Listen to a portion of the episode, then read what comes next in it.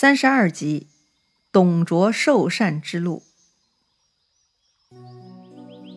上一回咱们说到，这貂蝉在凤仪亭制造了一幕对董卓来说是捉奸当场的戏码，使得董卓非常恼火吕布，差点就宰了吕布。后来王允给吕布洗脑，使得吕布啊彻底决定离开董卓了。那么下一步就要具体商议杀董的计划了。这个时候啊，王允呢又请尚书仆射士孙瑞、司隶校尉黄绾商量计策。尚书仆射呢就是尚书省的长官了，算是皇帝政令的秘书长；而司隶校尉呢就是监督京师和京城周边地方的秘密监察官。这两个岗位的人呐，对后面的行动是非常重要的，所以王允找他们商量计策。尚书仆射士孙瑞啊，他提了一个方案。说呢，要把董卓从梅屋骗到长安来，到时候呢，再安排伏兵在宫门里头，等董卓到了就可以杀了他。这个主意嘛，说起来容易，做起来难。董卓每次进宫啊，都会带很多人马，很难下手。别到时候搞成巷战，又杀不死董卓，反而事后被清算。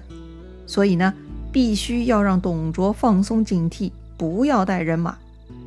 要做到这一点，就需要有高明的谎言了。这派去骗董卓的人呐，一定要心理素质过硬，他要能够应对董卓的任何疑问，并且消除他的顾虑。那到底派谁去骗董卓来长安呢？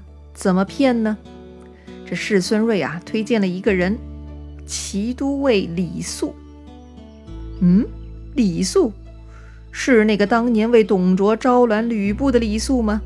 他不是董卓的人吗？能派他去吗？师孙瑞觉得是可以的。为啥呢？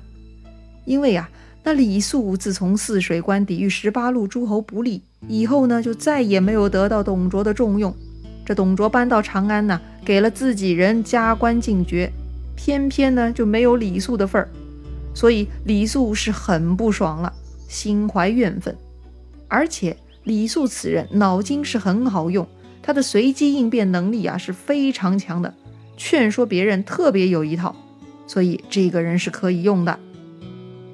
但王允比较谨慎啊，他又去问吕布的意见，吕布也同意派李肃去。想当年也是李肃劝他杀了丁原来投靠董卓的，如果这一次李肃不听话，这吕布就先砍了他。于是王允就派人秘密邀请李肃了。李肃听了王允他们的计划是非常赞同，说自己早就想除掉董贼了，只恨没有同心协力的。今天既然跟各位都说到这儿了，李肃一定全力以赴，而且呢，他还折断弓箭作为起誓。好了，铲除董卓的小分队啊，已经组织完毕了。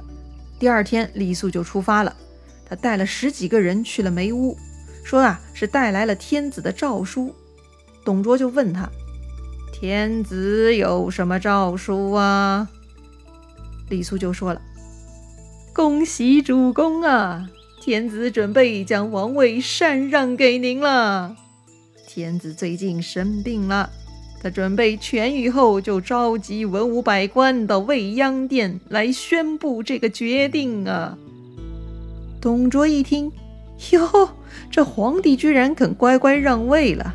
莫非是王允的动作？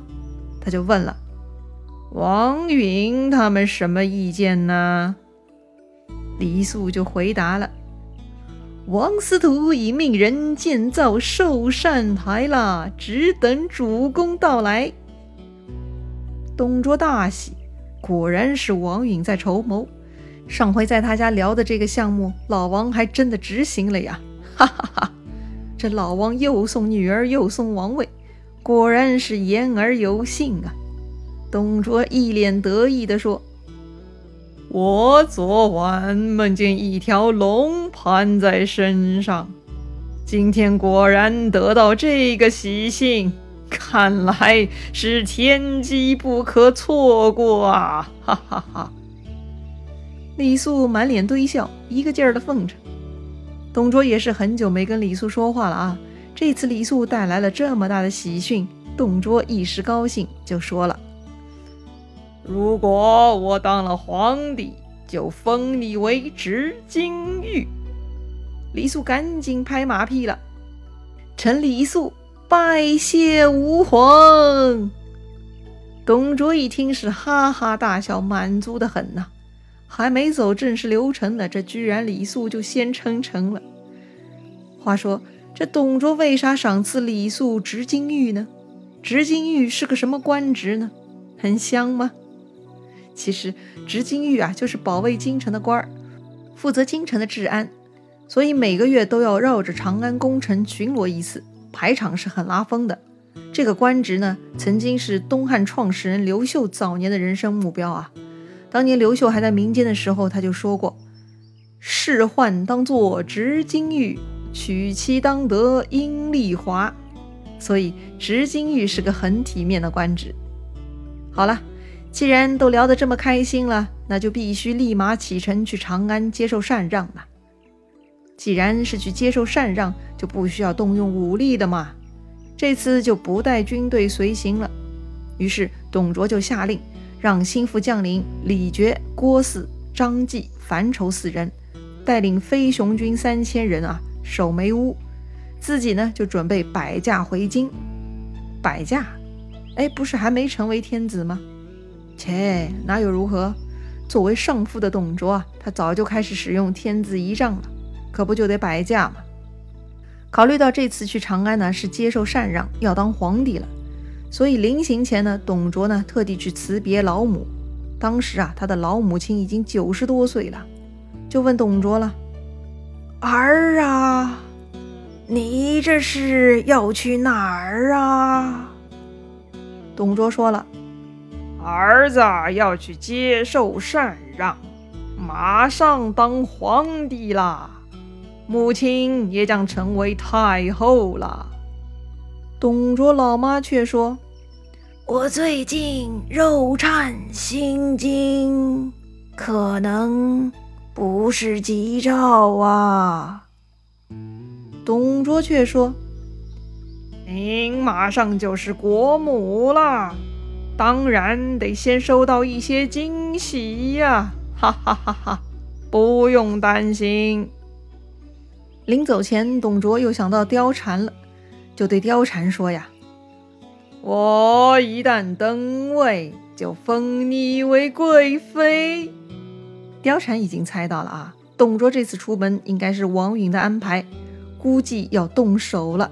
但他不动声色，假装是欢天喜地拜谢董卓。董卓呢，告别了老母亲，又告别了貂蝉，就上车了，前遮后拥啊，就开赴长安。走了不到三十里。忽然，他坐的车子居然折断了一个轮子，车子就不能走了，咋办呢？回梅屋再取一辆车。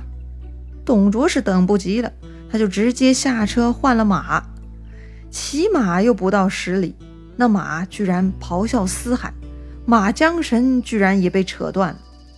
董卓觉得这些事情很怪异，就问李肃了：“这是什么兆头啊？”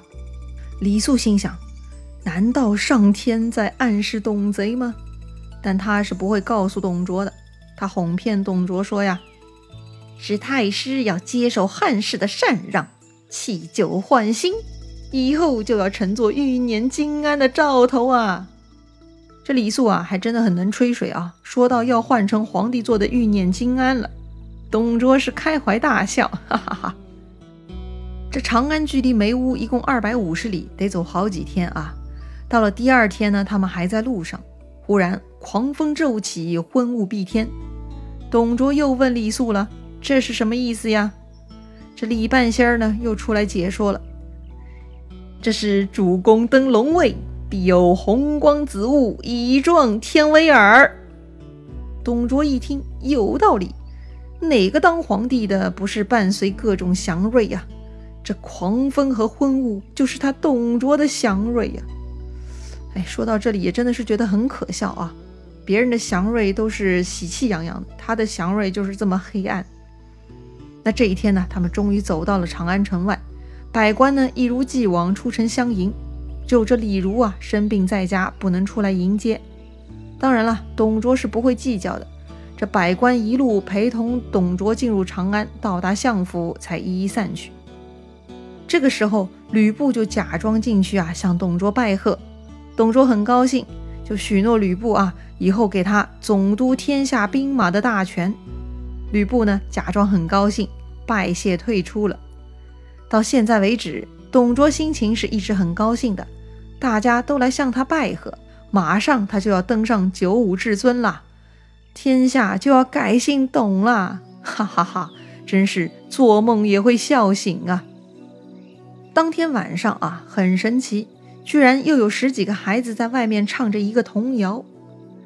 这么晚了，怎么还有孩子在外面混呢？要不是流浪儿吧？这孩子们唱的什么童谣呢？千里草何青青，十日补不得生。之前咱们也聊过这个，在古代啊，凡是被记入书籍的童谣，就不是一般的儿歌了啊，往往呢是跟某些大事相关联的，通常呢都是一些预言，似乎是神仙提前发出来的，借儿童之口广为传播。那这次儿童们说的是什么呢？千里草。那就是董卓的“董”字，十日卜，那就是董卓的“卓”字，何青青不得生，意思是啊，董卓何等旺盛，却不能再生存了，暗指董卓暴胜当权，却又迅速败亡，要去死啦。董卓听到这个童谣是觉得怪怪的，此时李儒已经生病了，他也问不着李儒。只能再去问李肃了。李肃就说：“呀，这童谣就是说董氏兴旺，刘氏不行啊，是吉言呐。看来什么话到了李肃嘴里的都是好事儿啊。所以呢，董卓被哄的是高高兴兴的。也亏得这世孙瑞能推荐李肃，换做其他脑袋瓜不灵的、嘴巴不利索的，说的不好，不但骗不到董卓，还可能被董卓捏死。”到了第二天，董卓上朝的路上，忽然遇到一个道人，青袍白巾，手里拿着一根长杆，长杆上绑着一丈布条，这布条的两头啊都写着“口”字。董卓又问李肃了：“这个道人算是什么意思呢？”李儒说：“呀，哦，这是个神经病啊，就让将士们把这个道人给赶走了。”看样子董卓还命不该绝是吧？怎么就上天派了一波又一波的人来提醒他呢？不过好在他猪头，他自己想不明白，每次都问李肃，李肃给他的答案明显就是南辕北辙的嘛。所以上天给到董卓的最后一次警告，董卓还是没有收到。好了，他继续往前走，还没走到皇宫呢。道路两边啊，都是穿着朝服的群臣百官，大家呢都在路边向董卓行礼。